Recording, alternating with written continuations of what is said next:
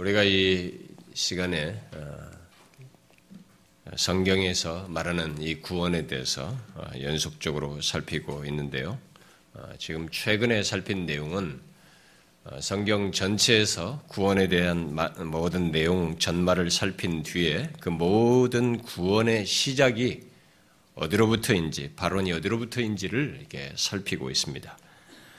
순서상으로 보면은 뭐 시간적 순서나 여러 가지 순서로 보면 먼저 앞에 다뤄야 될 것 같지만은 성경은 놀랍게도 예수 그리스도를 믿는 신자에게 그 우리의 모든 구원의 최초의 근원이 어딘지를 상기시킴으로써 그것을 알고 우리에게 거기에 마땅한 반응을 갖도록 하고 있기 때문에 그런 차원에서 모든 구원의 시작이 어디로부터인지 모든 내용을 살핀 뒤에 우리도 연결해서 어, 살피고 있습니다. 모든 구원의 시작은 우리가 앞에 지금 에베소서 말씀에서 읽었다시피 창세전에 하나님께서 그리스도 안에서 우리를 택하신 것에서부터 우리의 구원은 어, 시작되었다고 성경이 말합니다. 우리는 신약의 사도들이 바로 그 사실을 예수 그리스도를 믿어 구원 얻은 신자들에게 말함으로써 그 놀라운 구원의 역사로 인해서 하나님께 감사와 찬양 그리고 아, 위로를 얻도록 한 것처럼 우리도 같은 의도와 목적을 따라서 성경이 말한 구원에 대한 모든 내용을 살핀 뒤에 지금 이 창세전에 그리스도 안에서 우리를 택하셨다는 사실을 지금 살피고 있습니다. 특히 지난 두 주 동안은 하나님께서 창세전에 우리를 택하신 사실로 인해서 찬송과 위로를 얻을 수밖에 없는 그 근원적인 이유가 무엇인지를 살폈습니다. 두 가지를 얘기했는데요. 무엇이었습니까? 첫 번째는 하나님께서 우리를 장세전에 선택하셨을 때 우리들이 다른 사람들과 다른 무엇이 우리에게 있거나 또 잘난 무엇이 있는 것을 미리 아시고 선택하신 것이 아니라 달리 말하면 우리의 그 어떤 조건을 따라서 선택한 것이 아니라 주권적으로 그리고 무조건적으로 우리의 어떤 조건에 따르지 않고 무조건적인 선택을 하셨기 때문에 찬송과 위를 얻을 수밖에 없다라고 했습니다. 그러면서 두 번째로 말한 내용은 지난주에 얘기인데 뭐였습니까? 하나님께서 장세전에 우리를 사랑하여 그리스도 안에서 은혜 베풀 자로 또 극률이 여길 자로 택하시고 실제로 우리들이 이 세상에 죄 중에 태어나잖아요. 죄 중에 태어나서 멸망할 수밖에 없는 조건에 있는 우리들에게 실제로 은혜와 긍휼을 베풀어서 구원하시는 일을 행하시는 그 주권적인 은혜에 대해서 얘기를 했습니다. 바로 그런 내용이 내포된 하나님의 선택 때문에 현재 예수 그리스도를 믿어 구원을 얻는 신자들은 그 모든 것의 시작인 하나님의 택하심을 생각하면서 그로 인하여 찬송과 위로를 얻게 되는 것이죠. 사도들이 그걸 뜻하고 말해준 것입니다. 자, 그러면 이제 하나님께서 예수를 믿는 우리를 창세전에 그렇게 놀라운 사랑과 은혜로 택하여 구원하신 사실. 바로 지난 두 주 동안에서 말한 그 하나님께서 우리를 무조건적으로 그리고 사랑 안에서 은혜 베풀 자로 주권적으로 택하여서 구원하셨다는 사실을 대할 때 여기서 이제 제기되는 두 가지 의문이 있습니다. 이 두 가지 의문을 어, 제가 연결해서 오늘도 다음 주까지 계속 연결해서 하나씩 살펴보도록 하겠습니다. 이 두 가지 어, 의문 또한 결론은 어, 이게 선택을 말한 그 의도와 목적을 따라서 찬송과 위로를 얻게 됩니다. 어, 특히 이 의문의 정리가 되지 않으면 하나님의 선택하심 속에서 얻게 되는 이 구원으로 인해서 찬송과 위로를 생생히 갖지 못할 수도 있기 때문에 이 부분을 연결해서 정리를 하도록 하겠습니다.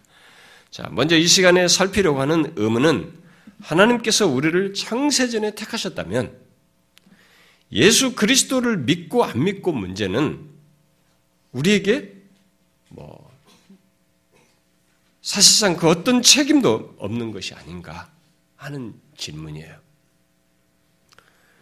아, 그러면서 우리의 책임의 문제를, 우리의 반응에 대해서 소극적이고, 어, 그리고 이 반응을 기계적인 것으로 운명론적으로 생각하는 것입니다. 아, 선택을 말할 때마다 항상 제기되는 문제이고 그런 오해가 실제로 교회 안에 남아 있습니다.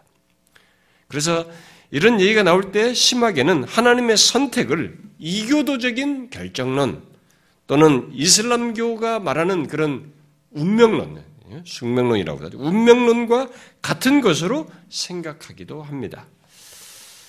자, 여러분은 이 하나님의 택하심과 우리 인간의 반응 사이의 관계를 알고 있습니까? 하나님의 택하심과 장세의 택하심과 우리의 이 반응의 문제를 잘 이해하고 정리하고 있습니까? 하나님께서 창세전에 우리를 그리스도 안에서 주권적으로 또 무조건적으로 택하시고 마침내 구원하신 것 속에는 우리의 반응 또한 포함하고 있는데 그것이 우리들이 흔히 말하는 운명론과는 완전히 다른 놀라운 내용을 내포하고 있습니다. 굉장히 신비스럽고 놀라운 얘기죠. 자, 오늘 그것에 대해서 이제 오늘 어, 본문에서 얘기를 하는데요. 제가 이 부분을 준비를 하다가 막 헤맸습니다. 왜냐하면 너무 많이 확장해서 나가려고 하다 보니까 아, 너무 이렇게 헤맸어요. 그래서 이것은 이 내용은 처음에 구원을 받는 과정과 관련해서 이 선택을 연결해서 그때 우리의 반응과 연결해서 살펴보도록 하겠습니다. 자, 오늘 본문 이 사도행전 18장 말씀이 그 부분에 대해서 잘 말해주고 있는데요. 하나님의 선택하심과 우리 인간의 반응에 대해서 중요한 사실을 오늘 본문이 말을 해주는데요. 어떻다고 말하고 있습니까? 하나님께서 누군가를 택하셨으니까 그냥 가만히 있으면 된다거나 운명에 맡게 한다고 말하고 있습니까? 그렇지 않죠? 아, 이 본문은 많은 성경의 많은 내용들 중에서 하나님께서 창세전에 우리를 택하여 구원하신 것 속에 아, 우리의 이 반응까지 내포되어 있다는 사실을 잘 말해주고 있습니다. 본문의 내용은 바울이 2차 전도 여행 중에 이 고린도에 갔을 때 주께서 환상 중에 말씀하신 내용입니다. 앞서서 유대인들의 대적이 있었, 있었기에 주님께서 이 말씀을 하신 것입니다. 두려워하지 말며 침묵하지 말라 말고 말하라. 내가 너와 함께 있으며 어떤 사람도 너를 대적하여 해롭게 할 자가 없을 것이니 이는 이 성중에 내 백성이 많습니다. 라고 말을 했어요. 여기서 주목할 내용은 아직 복음이 제대로 전파되지 않았고 그래서 아직 예수를 믿지 않은 자들 뿐인 이 고른도라고 하는 지방에 이 도시에 하나님께서 이 성 중에 내 백성이 많다라고 하신 겁니다.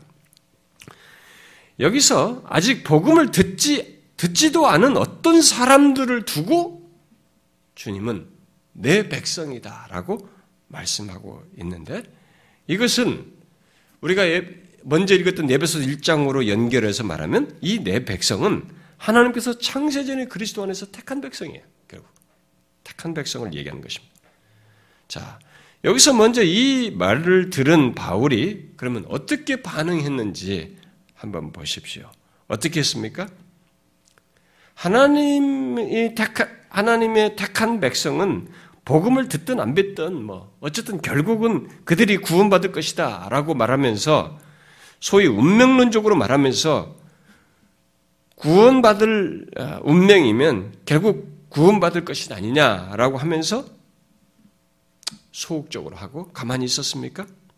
아니죠. 그렇지 않았습니다. 그 11절에 우리가 기록하죠. 1년 6개월을 머물면서 그들 가운데서 하나님의 말씀을 가르쳤습니다. 바울은 주의 말씀을 듣, 주, 이, 이 백성이 많다는 얘기를 듣고 1년 6개월 동안 거기에서 머물면서 하나님의 말씀을 전하고 그들에게 계속 가르쳤어요. 이것은 그의 전도 여행 중에 에베소 다음으로, 에베소 지방 다음으로 가장 오래 머문 도시입니다. 여러분, 바로 이것이 하나님의 선택에 대한 성경이 증가하는 중요한 사실이에요. 다시 말해서 하나님께서 택한 백성이 있음을 알았기에 오히려 더 오랫동안 거기에 머물면서 열심히 하나님의 말씀을 전했고 또 택함 받은 사람들은 알아서 반응할 것이다라고 하질 않고 그들의 진정한 반응을 위해서 더 열심히 오랫동안 가르쳤습니다. 그래서 고린도 교회가 마침내 세워지게 되는데 그것을 고린도 전서 1장의 처부터들을 보게 되면 그 고린도에서 예수 믿게 된 사람들을 두고 고린도에 있는 하나님의 교회 곧 그리스도 예수 안에서 거룩하여지고 성도라 부르심을 받는 자들이라고 말을 합니다. 자기가 복음을 전해 가지고 결국은 그리스도 예수 안에서 거룩하여지고 성도라 부르심을 받은 자들로 이루어지게 되었다라고 말하는 것입니다. 자, 여러분 하나님께서 창세전에 택하심을 택하신 것에 대한 이 바울의 반응과 그에 의해서 1년 6개월 동안 복음을 듣고 또 계속 가르침을 받아서 예수 그리스도를 믿은 예수 그리스도를 믿는 반응이 이 택한 백성들에게 일어나서 마침내 구원 얻게 된 이 놀라운 사실을 여러분들이 한번 생각해 보죠. 이게 지금 선택과 맞물려 있는 인간의 반응을 설명해 주는 아주 중요한 사실이에요.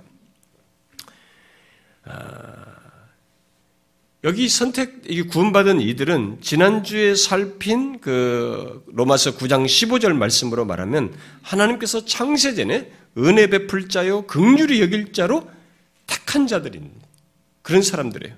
그런데 아무것도 모르고 있던 상태, 죄악 가운데 있던 상태에서 그들은 마침내 하나님께서 그들을 마침내 구원하기 위해서 실제로 은혜와 긍휼을 바울을 보내어서 베푸시 드러내시고 복음을 전하게 하시고 그리고 그 복음에 이들이 반응하도록 하십니다. 이 택하신 것과 이런 과정을 거쳐서 그 사람에게 반응이 생기는 것까지가 같이 맞물려 있어요. 묶여 있습니다. 이게 이제 성경이 선택과 관련해서 말하는 중요한 비밀이에요. 우리들이 말하는 운명론과 다른 것입니다. 하나님의 선택을 시사하는 그 말씀을 바울이 듣고 보인 반응이나 고린도 지방 안에서 하나님께서 택하신 그 내 백성에 해당하는 사람들이나 그들의 반응은 어땠어요? 가만히 있었습니까? 아니에요. 숙명적이거나 소극, 숙명론적이나 소극적으로 있지 않았습니다. 오히려 더 적극적이었어요. 복음을 듣고 어? 1년 6개월 동안 가르침을 받는 가운데서 예수 그리스도를 믿고 따르는 반응이 이 사람들에게 있게 돼서 거룩하여진 백성이죠. 여러분 이것이 하나님의 선택에 따른 구원입니다. 그러니까 하나님의 선택 속에는 우리를 기계적으로 만드는 것이 아니라 오히려 더욱 능동적으로 반응하는 것이 있다는 것입니다. 제가 오늘 이것을 이 사실 아주 단순한 사실을 이렇게 자꾸 넓혀가면서 반복해서 얘기할 때 여러분들이 잘 이해하셨습니다. 이것은 예수를 믿는 데서 구원을 얻는 데서뿐만 아니라 그 이후의 구원의 여정에서도 관련되어 있어요. 선택받은 사람은 구원을 받는 데서도 이런 능동적인 하나님에 의한 어떤 반응이 일어나고 그 이후에도 그 반응이 있어요. 비밀스럽게. 그렇게 하나님의 선택은 인간의 반응 또는 뭐 책임과 엮여 있습니다. 우리는 이것을 정확히 이해를 해야 됩니다. 하나님의 선택과 이 운명론은 그런 면에서 완전히 다른 것입니다. 많은 사람들이 하나님의 선택을 웅면적으로 생각을 합니다만은 그것은 하나님의 진리를 제대로 알지 못해서 그런 것입니다. 여러분 운, 명론이 무엇입니까? 가끔 누가 복음을 전하면 자기가 뭐 하나님께서 택한 자들을 구원받 이런 얘기하면은 어떤 사람들이 대뜸 얘기해요. 어차피 택한 사람 아니면 택한 사람이 구원받. 그런 얘기를 하면서 자기를 스스로 운명론적으로 취급하는 사람들이 있어요. 여러분 운명론이 뭡니까? 그것은 우리가 무엇을 하든지 이미 다 정해진 대로 소위 그의 운명된, 운명, 운명대로 일이 된다는 주장입니다. 그러니까 일어날 일이라면 뭘 해도 일어날 것이고 그래서 그것을 바꾸려고 해봐야 소용이 없다는 것입니다. 그렇다 보니 우리의 삶의 결과를 좋게 하기 위해서 여기에 어떤 결과가 좋은 결과가 있을 것이라는 기대를 갖고 애쓸 필요가 없어져요. 그렇게 되면 그런 인간을 어, 어떤 인간이 된 것입니까? 참 인간이 성경 정상적인 참 인간일 수가 없는 것입니다. 그저 기계적이고 기계적인 그런 어? 어, 인격성이 떨어진 그런 인간을 얘기하는 것이죠. 그리고 그렇게 되면 이런 운명론을 따르게 되면 도덕적인 책임이 없어지게 됩니다. 도덕적인 책임을 기피하게 되는 것입니다. 그래서 이런 운명론은 옛날 페르시아나 또 그리스, 로마 사람들이 가졌고 이슬람교가 계속 갖고 있는데 어떤 사람들은 성경의 하나님도 그런 줄 알아요. 특히 선택과 또 뭐 예정 이런 것과 관련해서 말을 하게 되면 운명론적으로 그것을 이해하고 설명을 하고 이해 반응을 합니다. 그러나 성경의 하나님은 운명론적인 하나님이 아닙니다. 그래서 우리 인간을 기계가 아닌 인격적인 존재로 대하시는 것을 봐요. 성경 전체가 하나님은 모든 이스라엘 백성 타락했을 때도 그렇고 성경에 여기서 보면 사도들의 모든 기록에서 복음을 전하고 그들을 신자들을 대하는 데서도 굉장히 인격적으로 대합니다. 기계적으로 대하지 않습니다. 그 말은 선택을 하셨어도 우리의 인격적인 반응 없이 기계적으로 믿게 하지 않는다는 것입니다. 하나님은 창세전에 우리를 선택하신 것에서부터 마침내 우리를 불러 구원하시는 것까지, 아니, 구원의 전 여정에서도 인격적인 하나님으로서 인격적으로 우리를 대하시며 그 모든 구원을 이루실 정도로 우리의 구원을 처음부터 끝까지 인격적인 반응 속에서 이루어 가십니다. 하나님부터 선택에서부터 사랑과 기쁨으로 하셔요. 그렇게 인격적으로 사랑과 기쁨으로 하시고 죄악 가운데 있는 우리에게 구원의 일을 구체적으로 다가오셔서 이 현실에 사는 우리들에게 구체적으로 당하, 다, 다가오셔서 행하실 때에도 은혜와 극률로 다가오시고 베푸심으로써 하십니다. 그때 우리의 반응 또한 그런 은혜와 극률에 이제 내 자신이 알고 이제 거기에 깨달음 속에서 인격적인 반응을 하도록 이끄셔요. 하나님도 인격적이시고 또 우리도 거기에 인격적인 반응을 하도록 하시면서 이 선택된 자를 구원하시는 일을 마침내 드러내십니다. 이러하신 하나님을 예수님께서 어, 이 땅에 계실 때잘 예, 이렇게 어, 밝혀 주셨는데 아, 드러내셨는데 예수님께서 사람들에게 그러셨죠. 수고하고 무거운 짐진 자들아 다 내게로 오라. 내가 너희를 쉬게 하리라. 팍팍팍 잡아당기면 되잖아요. 이렇게 인격적으로 부르셨어요. 사람들. 선택된 자를 꼭 집어서 너 믿으라 이렇게 하지 않았습니다. 그리고 예수님께서 이 계시록 끝부분에 끝장에 가서 이미 영광스럽게 되신 그 영화로운 상태에서 말씀하셔요. 이 세상 역사의 마지막에 있을 구원에 대해서 말한 뒤에 이렇게 말합니다. 성령과 신부가 말씀하시기를 오라 하시는도다. 듣는 자도 오라 할 것이요. 목마른 자도 올 것이요. 원하는 자는 값없이 생명수를 받으라 하시더라. 전혀 기계적인 것이 없어요. 운명론적인 것이 없습니다. 인격적으로 불러요. 우리는 이런 인격적인 초청을 하나님께서 택한 백성들 뿐만 아니라 자신을 거역하는 사람들에게도 하신다는 것을 알아야 합니다. 본문의 사도 바울은 고른도 지방에서 하나님께서 택한 자들을 알고 아, 여기 택한 자, 자기 백성이 있다면 그들을 자기가 알고 꼭꼭꼭 집어내서 그들에게만 복음을 전하지 않았습니다. 그는 그들이 누구인지도 알지 못했기 때문에 모든 사람들에게 복음을 전하면서 주께로 영생으로 나오라고 초청했어요. 이렇게 은혜 베풀 자를 창세전에 택하신 하나님은 바로 그들을 마침내 구원하시는 일에 있어서 모든 사람들에게 인격적으로 부르심으로써 창세전에 선택하신 사실을 드러내셔요. 이루시고 드러내십니다. 그러나 그들 모두가 예수 그리스도를 믿는 반응, 곧 부르심에 대한 인격적인 반응을 갖지는 않습니다. 고린도 지방의 사람들도 그랬죠. 그들 중에 어떤 사람들만 믿는 반응을 하고 또 나머지는 거절을 하게 되는데 우리가 주목할 사실은 하나님의 선택이 바로 그런 인간의 반응을 통해서 확증된다는 것입니다. 하나님의 선택이 이런 반응을 통해서 확인되고 드러난다는 것입니다. 그러면 하나님의 선택이 인간의 반응과 어떻게 연관돼서 드러날까? 두루뭉실하게 이해를 하면 쉽지만, 아, 그럴 것이 있어. 이렇게 하지만은 구체적으로 생각해 보면 좀 복잡해져요. 어떻게 해서 드러날까?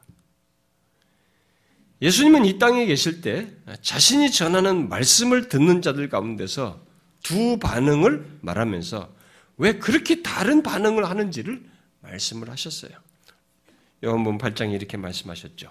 하나님께 속한 자는 하나님의 말씀을 듣나니 너희가 듣지 아니함은 하나님께 속하지 아니하였습니다. 왜 예수님의 부르시는 말씀에 사람들이 다르게 반응합니까? 하나님께 속하고 속하지 않고의 차이 때문에 그래. 그 말은 달리 말하면 하나님께서 누구를 그리스도 안에서 택하셨고 누구는 택하시지 않았기 때문에 생겨나는 결과예요. 우리는 왜 누구는 택하고 누구는 택하지 않는지 않는가 이런 질문에 대해서는 이미 지난 시간에 살폈습니다. 그 부분은 여러분들이 안 들으신 분은 지난주 말씀을 들으시면 됩니다. 이 시간에 생각할 사실은 하나님의 부르심에 대한 우리의 반응 여부가 우리의 선택을 하나님께서 우리를 창세전에 선택하신 것을 드러낸다는 사실이에요. 그래서 이 반응이 굉장히 중요하다는 것입니다. 너무나 복되고 영광스럽다는 것입니다.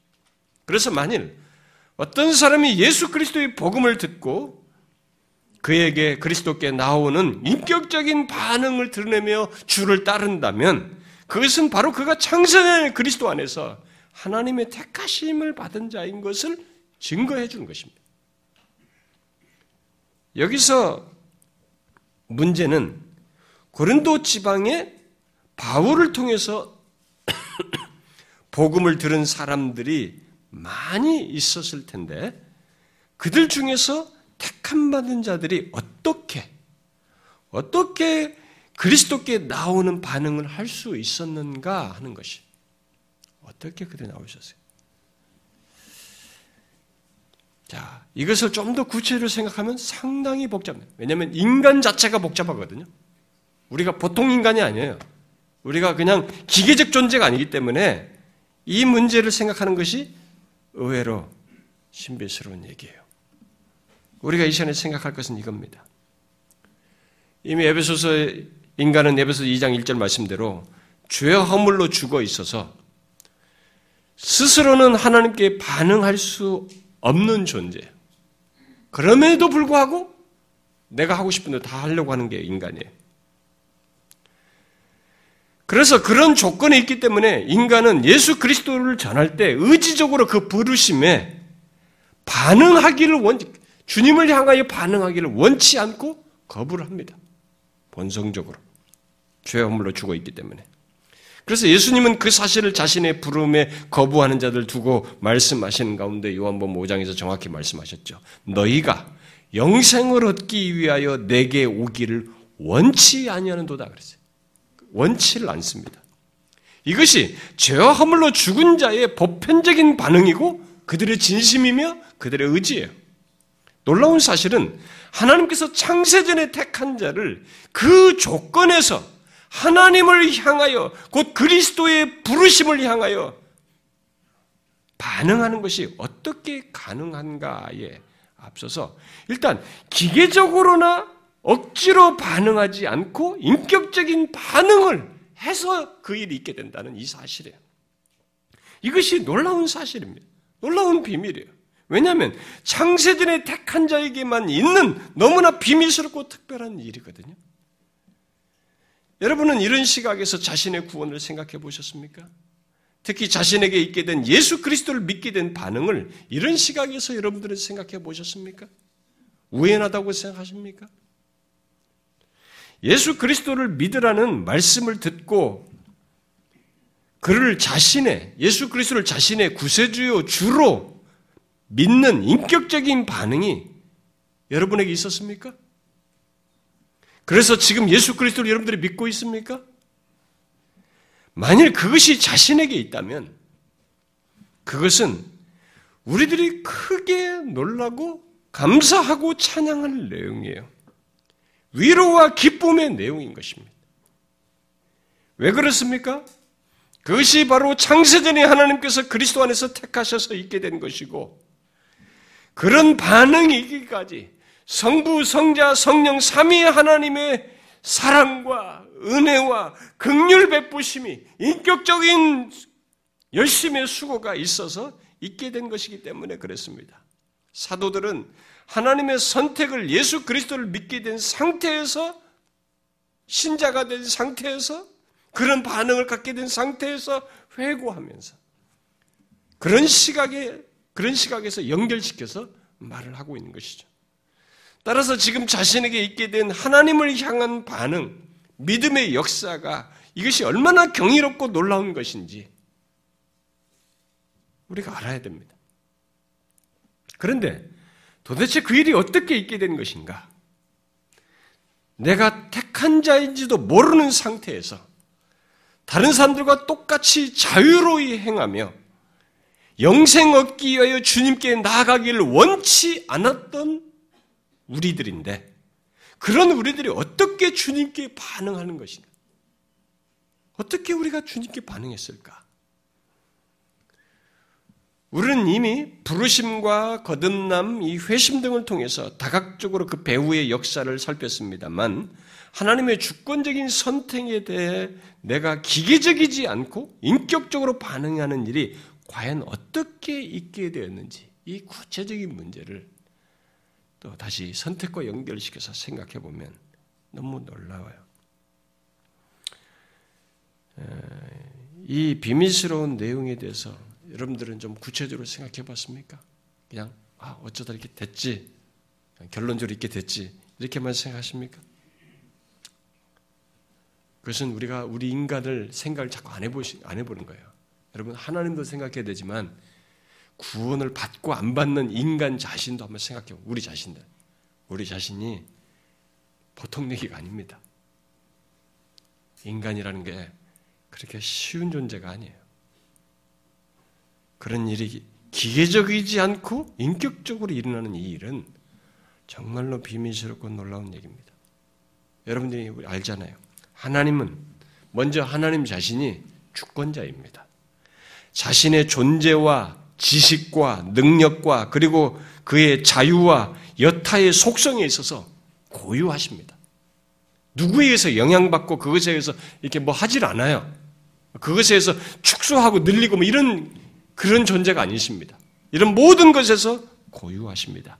그래서 시편 115편 15편에 음, 자신이 원하시는 모든 것을 행하신다라고 시편 기자가 말했습니다. 하나님은 그렇게 고유하셔요. 자기가 원하시는 걸 모든 것 무엇이든지 하십니다. 또 이사에서가 이사에서 말씀대로 마치 열방을 물의 한 방울처럼 한 방울 물처럼 여기시면서 주장하시고 다스리시는 주권자이십니다. 바로 그런 주권자께서 우리를 주권적으로 택하셨어요. 창세전에. 창세전에 우리를 주권적으로 택하셨어요. 그리고 그 택하심을 하나님께 나아가기를 원치 않는 우리인데 그런 우리를 인격적으로 대하셔서 그분께 인격적으로 반응하도록 그 일을 하셔요. 그렇게 해서 그 선택을 확증하십니다. 우리를 기계처럼 작동하게 하는 것도 아니에요. 되지도 않지만 하나님의 형상을 지닌 자로서 또 인격적인 존재로서 싫고 좋고를 분명히 드러내며 자유로이 행하는 우리들에게 그렇게 하십니다. 여러분 선택하시고 이끄시는 하나님과 주권적으로 선택하시고 이끄시는 하나님과 그에게 가지 않으려고 하는 우리 사이에서 어떻게 그런 놀라운 일이 일어날 수 있을까요? 어떻게 이런 놀라운 일이 일어날 수 있을까요? 하나님도 인격적인 존재로서 자유를 가지고 계시고, 우리도 인격적인 존재로서 자유를 가지고 있어요. 물론 하나님은 주권적인 창조자로서 자유를 누리시는 고유한 방식을 가지고 계시고, 우리 인간은 하나님의 피조물로서 그의 형상을 가지고 우리에게 허락된 자유, 그 피조물로서의 자유를 가지고 있습니다. 그런 근본적인 의미에서의 존재의 차이는 있어요. 그러나 중요한 것은 공통적으로 인격성을 가지고 자유를 가지고 있어요. 놀랍게도 우리의 자유는 영적으로 죽은 상태에서 발휘하는 것이어서 왜곡되어 있습니다. 그래서 하나님을 향해서는 더 하나님을 향하는 쪽으로는 더 싫어하는 자유를 발휘. 우리의 자유를 하나님을 향해서 가지 않는 쪽으로 더 발휘합니다. 하나님은 주권적인 창조주로서 에베소서 1장에서 말하는 대로 모든 일을 그의 뜻대로 결정하시고 일하는 분이십니다. 그런데 우리 인간은 바로 피조물로서 허락된 자유를 가지고 있지만 자신의 자유를 내가 가지고 있는 자유를 마치 주권자처럼 생각하면서 발휘하려고 하고 오히려 하나님 다른 쪽은 내가 기꺼이 가더라도 하나님 쪽으로는 안 가려고 그래요. 하나님 빼고 다른 우상으로 가라면 괜찮아요. 근데 하나님 쪽으로는 안 가고 싶은 게 우리의 자유예요. 타락한 자유가 타락한 우리들의 자유를 그렇게 발휘합니다. 근데 이게 어떻게 좋아되냐? 그런 조건에서 우리가 어떻게 인격적으로 반응해서 예수를 믿느냐 이거예요. 선택이 증명되느냐는 거예요. 하나님과 우리 인간 각각이 자유를 발휘하며 행동하는 조건에서 설사 나를 택하셨다 할지라도 택한 백성이라 하도 똑같이 그렇게 하나님 쪽을 향해서 가지 않으려고 하는데 어떻게 그런 우리가 하나님의 택하심에 반응할 수 있을까? 반응할까? 하나님께서 독재자처럼 포갑적인 방법으로 우리의 자유를 짓밟고 꺾어서 반응하게 하지 않으시는데 어떻게 그런 일이 있을 수 있을까? 아르미니스 주자들이 말하듯이 그리스도가 예수 그리스도가 필요함을 다른 사람보다 내가 더욱 분명히 보고 느꼈기 때문에 내가 주님께로 향했다는 것인가? 만약 그렇게 생각한다면 원인이 내 안에 있는 것이 되는 것입니다. 다른 사람과는 다른 사람은 하나님에서 움직이지 못하는데 반응하지 못하는데 내 안에 뭔가 다른 것이 있어서 움직였다는 말이 되기 때문에 원인이 내게 있는 거예요. 어? 이 구원받을 원인이 내게 있는 것이 되는 것입니다. 근데 성경이 그건 말하지 않습니다. 우리는 허물로 죄 허물로 죽은 조건이어서 그럴 수 없다고 얘기해요. 성경도 그렇게 말하고 우리 자신도 경험적으로 알고 있습니다. 예수 그리스도를 믿어 택한 자, 택한 자인 이제 드러나는 우리, 우리들조차도 처음에는 예수님께 나오는 거 싫어합니다. 여러분 중에 누가 교회당까지는 왔어도 예수 그리스도를 나의 구주로, 그 나의 주인으로 믿으면서 기꺼이 그분께 내 자신의 인격을 승복시키면서 기쁨으로 따르고 싶은 마음을 누가 갖습니까, 여러분? 교회당까지는 오더라도 그런 기꺼운 반응이 여러분들 어떻게 생겨요? 그런 인간이 어디 있습니까? 아무도 없어요. 그렇게 하지 않죠. 내가 설사 택함 받은 사람이라 할지라도 내 자신이 그런 걸 원치 않습니다. 그랬는데 우리들이 예수 그리스도를 향하여 인격적으로 반응하게 된 거죠. 예수 믿는 사람은 그게 생긴 거죠. 어떻게? 그 비밀에 대해서 하나님의 선택을 말한 이 에베소서 예, 아주 간단하게 우리에게 선택을 말하고 있는 이 내용의 연장선상에서 이 기록 에베소서에서 우리가 간단하게 설명하고 있습니다. 여러분 이미 우리가 에베소서는 많이 설명하기 때문에 잘 알죠. 에베소 1장에서 우리의 구원과 관련해서 하나님께서 창세전에 우리를 그리스도 안에서 택하셨다고 말하고 그렇게 해서 시작해 놓고는 그것을 역사 속에서 예수 그리스도 하나님의 아들을 보내셔서 우리의 죄를 다 속죄하시는 일을 그리스도 안에서 다 이루시고 그리고 시차가 달리 된 그 선택된 사람들이 뭐 1세기도 태어나고 3세기도 태어나고 우리 같이 20세기도 태어나고 이렇게 태어날 거 아니에요. 그 시차를 달리한 그들에게 이제 성령께서 이 선택된 대상 그리스도께서 이루신 것을 가지고 이것을 효과적으로 그 당사자에게 다 연결시켜서 증명, 적용, 적용해서 갖도록 하기 위해서 성령께서 진리의 말씀을 가지고 구원의 복음을 가지고 다가오셔요. 그러셔서 이들에게 택한 자인 것을 인치시고 확증하시는 이런 일을 하셔요. 그게 이제 앞에 1장 3절부터 14절까지 설명이에요.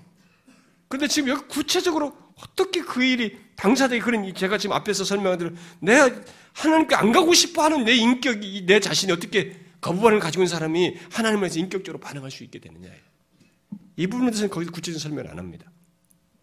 이 내용 이후에 2장으로 가서 얘기해요. 그 얘기한 다음에 잠깐 기도를 하잖아요, 바울이. 기도를 하고 난 다음에 다시 2장을 시작하면서 우리의 조건이 죄화물로 죽었다. 진노의 자녀였다. 마귀에 속해있다. 이런 얘기 한 다음에 그런 조건인데 창세기 이게 예수 그리스도 이루시고 성령께서 이, 적용하는 이 일이 구체적으로 어떻게 나에게 일어날까? 죽었는데 하나님을 향해서 움직이지 않는데 인격적으로 반응할 수 없는데 어떻게 일어나냐? 설명을 그 설명 이후에 딱 이 장의 뒷부분에 잠깐 얘기합니다. 연결해서. 택한 백성이 반응하는 것은 그의 행위에서 난 것은 아니고 하나님께서 그에게 믿음을 선물로 주어서다. 이렇게 얘기합니다. 아주 간단하게 얘기해요. 이렇게 말하죠. 너희는 그 은혜로 인하여 믿음으로 말미암아 구원을 받았으니 이것은 너희에게서 난 것이 아니요 하나님의 선물이라. 행위에서 난 것이 아니니 이는 누구든지 자랑하지 못하게 하려 합니다. 못하게 합니다. 자, 여러분 모든 것을 그의 뜻대로 결정하시고 행하시는 주권자 하나님의 자유와 하나님께 나아가기를 싫어하는 인간의 자유의 충돌 속에서 하나님께서 택한, 택한, 택하신 자가 하나님께 인격적으로 반응하여 나아가는 일이 어떻게 있게 된다고 말합니까? 우리의 행위가 아니에요. 하나님께서 믿음을 선물로 주어서요. 이게 선택에 대한 현실적인 우리의 그 죽은 조건에서 반응을 설명하는 연결고리에서 답이에요. 바울이. 그런데 이것을 막 우리들이 조작하고 막 만들고 이런 이렇게 하면 돼 저렇게 하면 돼 그런데 그런 과정적인 것은 뭐 설명할 수 있는데요. 일단 성경이 우리의 선택에 대한 아무리 있었어도 내가 그것을 반응하지 못하는 우리에게 어떤 인격적인 반응이 일어날 수 있는 해답 키로서 바로 이걸 얘기합니다. 그러니까 비록 하나님께서 창세전에 나를 택하셨어도 죄와 허물로 죽어 하나님을 싫어하는 쪽으로 자유를 발휘했던 우리들이 하나님을 향하여 반응할 수 있는 것은 우리의 무엇은 아니에요. 명확히 하셔야 됩니다. 우리의 무엇은 아니에요. 하나님께서 우리를 섭리 속에서 섭리 가운데 우리를 이끄셔서 그의 말씀을 듣는 자리로 이끄시고 들을 수 있도록 하시고 그래서 그의 말씀을 듣는 가운데 직접 우리의 마음속에 믿음을 선물로 주심으로써 너무 비밀스럽죠. 선물을 주심으로써 이게 가능하다는 것입니다. 하나님의 주권과 우리의 반응 곧 책임의 이 비밀이 이렇게 하나님의 은혜 선물로 해결된다라고 얘기를 하고 있습니다. 이것과 맞물려서 굉장히 복잡한 신학적이고 복잡한 문제들이 이야기되지만 일단 성경은 가지고 바울이 설명하는 것은 이렇게 이 사실로 답을 하고 있어요. 자, 여러분들은 이 사실을 알고 있습니까? 우리 스스로는 설사 내가 택함을 받은 자라도 하나님을 향하여 움직일 수 없었습니다. 아무리 예수 그리스도를 믿으라고 나한테 말을 해줘도 우리 스스로는 인격적으로 반응할 수 없었어요. 예수 그리스도를 믿는 반응 자체는 진실한 반응은 우리가 할 수 없었습니다. 우리 자신 안에는 그럴 수 있는 원인이 전혀 없어요. 아무리 나를 창세전에 택하셨다고 말을 해도 내 안에는 하나님을 향한 그 어떤 것을 찾을 수 없을 만큼 우리는 하나님께 대해서만큼은 이상스럽게 죽은 냄새가 나요. 우상들을 향해서는 생기발랄해도 이상하게 하나님을 향해서만큼은 죽은 냄새가 납니다. 안 움직이고 싶어요. 와이프 따라서 남편 따라서 뭐 누구 따라서 교회당까지는 와도 그 다음부터 예수 그리스도를 진실로 믿는 인격적으로 승복하는 문제가 나오면 야 이 됐다 그건 아니다. 그게 그의 진심이에요. 인간의 반응이에요. 그런데 하나님께서 우리들이 예수를 믿으라는 말씀을 들을 때 다른 사람들에게는 없는 반응이 있도록 믿음을 선물로 주신 택한 자들에게 그 다 듣는 중에 이것이 예수 믿게 된 우리에 대한 성경의 설명이요. 하나님께서 우리를 창세전에 택하셨다는 증거예요. 드러내기 위한 확증의 내용이에요. 바울은 데살로니가 교회 성도들이 자신이 전한 복음을 듣고 예수 그리스도를 믿은 것을 두고 이렇게 말했습니다. 하나님의 사랑하심을 받은 형제들아, 너희를 택하심을 아노라. 너희를 택하심을 아노라. 못 보고 택하셨다는 겁니까? 이어서 말합니다. 이는 우리 복음이 너희에게 말로만 이른 것이 아니라 또한 능력과 성령과 큰 확신으로 된 것이니. 이렇게 말해요. 어떤 일이 일어난 것입니까? 말씀을 전했을 때 그 말씀이 능력과 확신으로 임한 것입니다. 그 말은 그들에게 믿음이 선물로 주어지는 일이 있게 되었다는 것입니다. 달리 말하면. 그런 믿음을 드러낸 것을 보고 바울은 너희를 택하심을 아노라. 이렇게 말했어요. 말씀을 전했는데 그때 그들에게 능력과 확신으로 임하여 결국 그들이 믿음이 선물로 주어졌다는 것이 있었던 것으로 보여지고 그것을 결국 신앙행위 하나님을 향해서 우상을 버리며 주님께로 향하는 그런 모습을 듣는 것을 통해서 아 그런 반응이 있는 걸 보게 될 때 너희를 택하심을 아노라 하나님께 너희를 창세에 택하신 것이구나 이렇게 말한 것입니다. 데살로니카 지방에 많은 사람들이 있었습니다. 그러나 그런 믿음의 반응을 한이 데살로니카 교회에 속한 사람들을 두고 바울은 하나님께서 창세전에 택하신 자인 것을 알게 됐다라고 말한 것입니다. 자, 여러분들에게 이런 믿음의 반응이 있습니까? 지금 예수 그리스도를 믿은 자가 되었습니까? 그렇다면 여러분 바로 그것이 창세전에 하나님께서 그리스도 안에서 택하셨다는 증거입니다.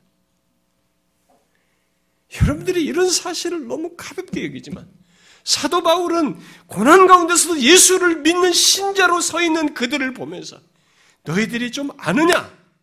너희들이 그런 주님을 향해 신앙에 반응하는 이것이 얼마나 어마어마한 것인지 아느냐라고 말하는 것이 이게 얼마나 놀라운 얘기인가?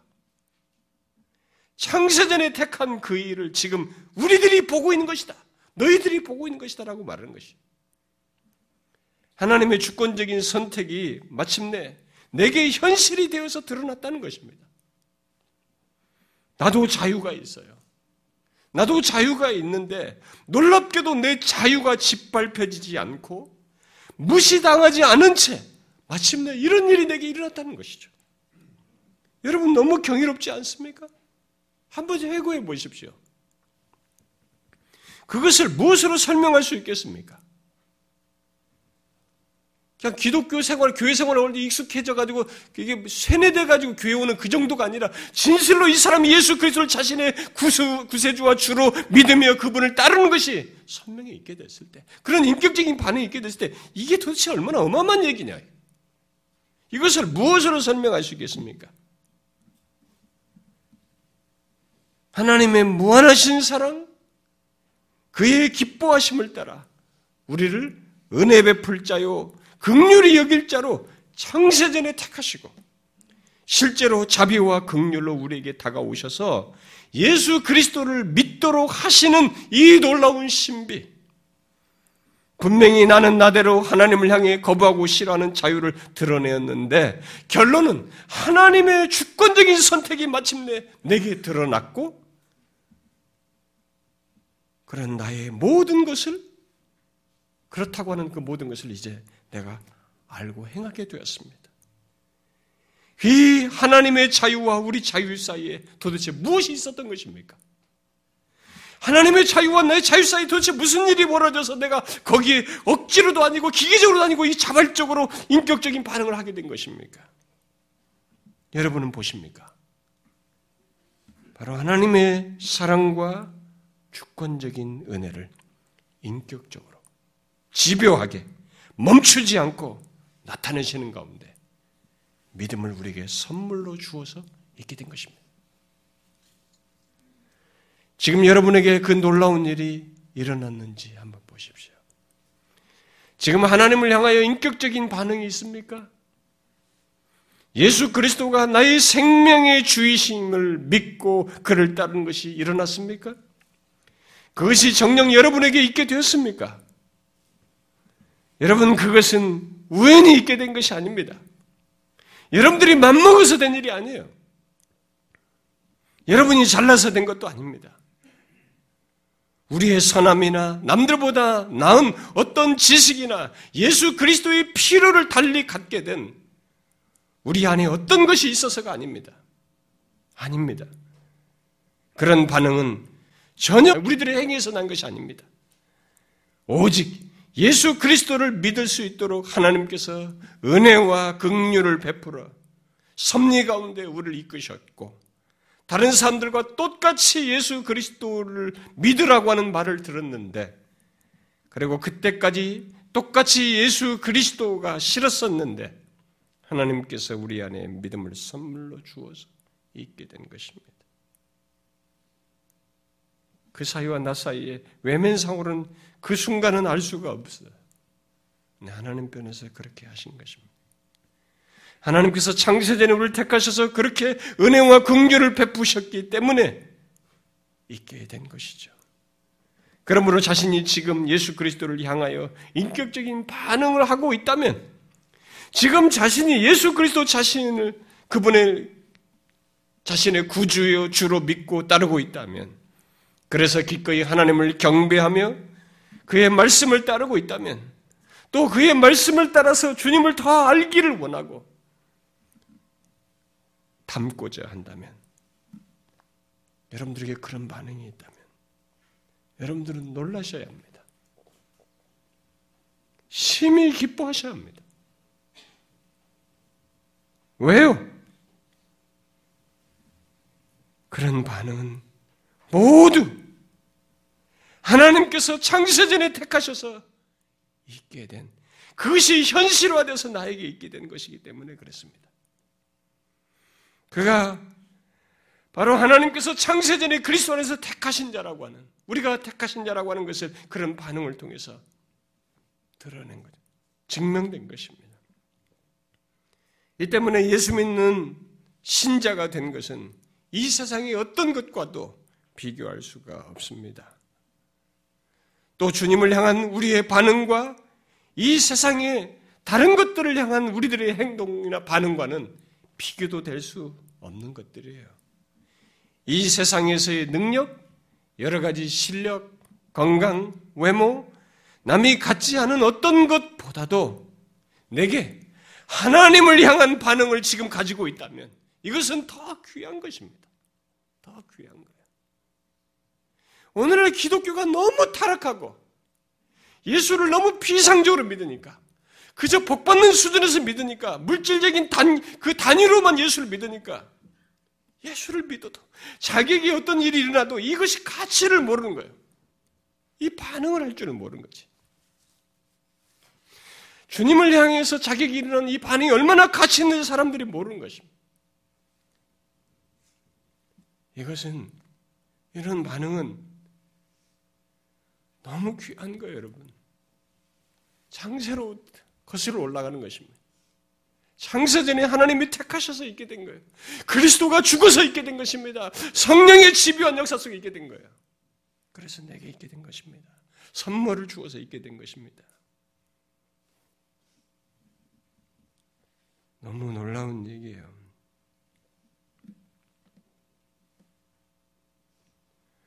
오늘 예수 믿는 사람들이 이런 사실을 모르니까 받기 더 좋은 거예요. 세상 즐거움이 더 좋은 겁니다.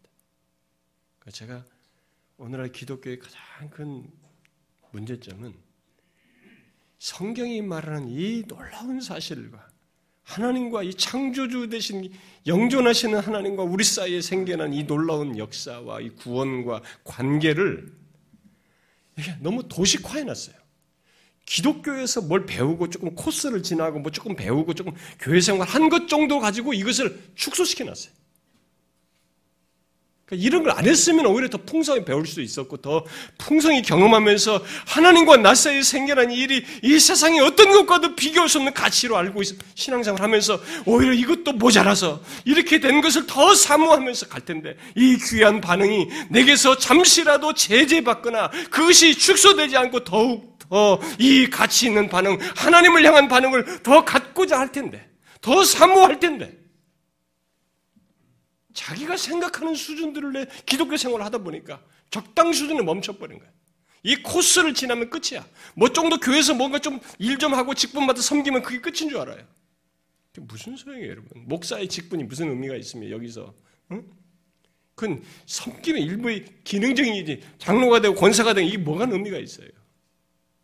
무엇을 하든가 교회에서 무엇을 많이 배우든 어떤 중요한 역할을 하든 간에 이 가치를 알고 이 가치가 멈추지 말아야죠. 이렇게 귀하게 있는 것이요. 이 세상의 어떤 활동과도 비교할 수 없는 것이 내게 주어졌습니다. 내게 있게 된 거예요. 창세전부터 있게 된 것입니다. 이것이 하나님의 선물에 주심으로써 현재적으로 나에게 증명된 사실이에요. 이게 왜 멈춥니까? 멈출 수 없는 것이죠. 세상의 어떤 활동과도 비교할 수 없는 것이죠. 그러니 하나님을 향한 반응이 멈추지 않아야죠. 멈추지 않아야 됩니다. 이 고귀한 것이 왜 차단되며 왜 막힙니까? 우리가 영광스러운 하나님 나라에 가면 이 활동을 무제한적으로 하는 것입니다. 이런 반응을 행복과 기쁨 속에서 하나님과 관계 속에서 갖는 거예요.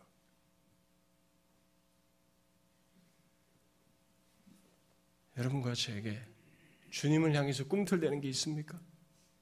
그분을 예배하는 것이 기껍습니까? 주님을 알고 싶습니까? 주님을 더 알아가는 소망과 열망 속에 있습니까? 주님을 나의 구주로 믿으면서 인격적으로 반응하고 있습니까? 이미 큰 일이 벌어진 거예요, 우리에게. 큰 역사가 있게 된 것입니다. 하나님께서 창세전에 택하신 것이 있었고, 마침내 내게 선물로 믿음을 주셨습니다. 그래서 내가 움직인 거예요.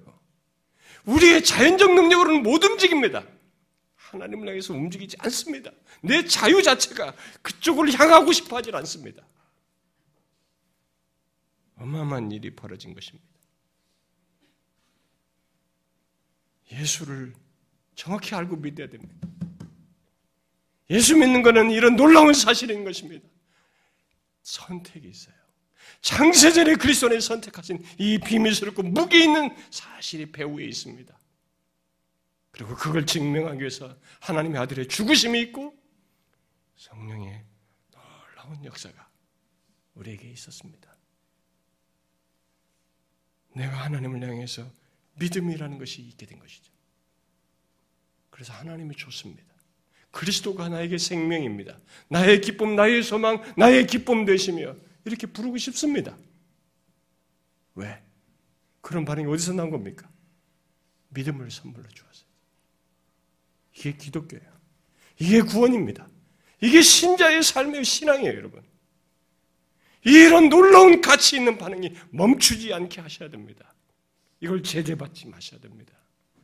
그것은 순교를 주변에서 공산정권이든 무엇이든 핍박도 막을 수 없는 거예요. 하나님이 주신 믿음의 선물에 의한 반응이기 때문에 창세전에 택한 자에게만 주신 반응이기 때문에 아무리 내가 힘들어도 그것으로 제약받을 수 없는 것입니다. 그렇게 고귀한 것이에요. 여러분이 그게 있습니까? 아, 굉장한 것입니다. 교회 왔다 갔다만 하지 마시고 여러분들이 그것이 있으면 이 가치를 아십시오. 만약에 이 반응이 시들어집니까? 그리고 스스로 제약하면서 멀어집니까?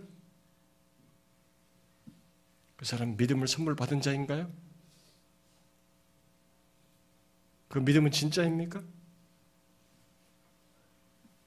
혹시 가짜는 아닌가요?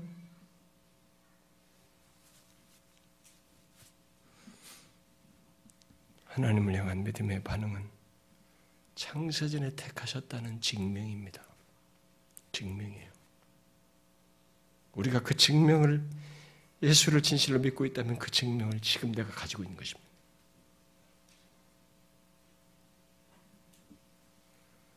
여러분들이 이 사실을 잘 알고 누릴 수 있기를 바래요. 기도합시다.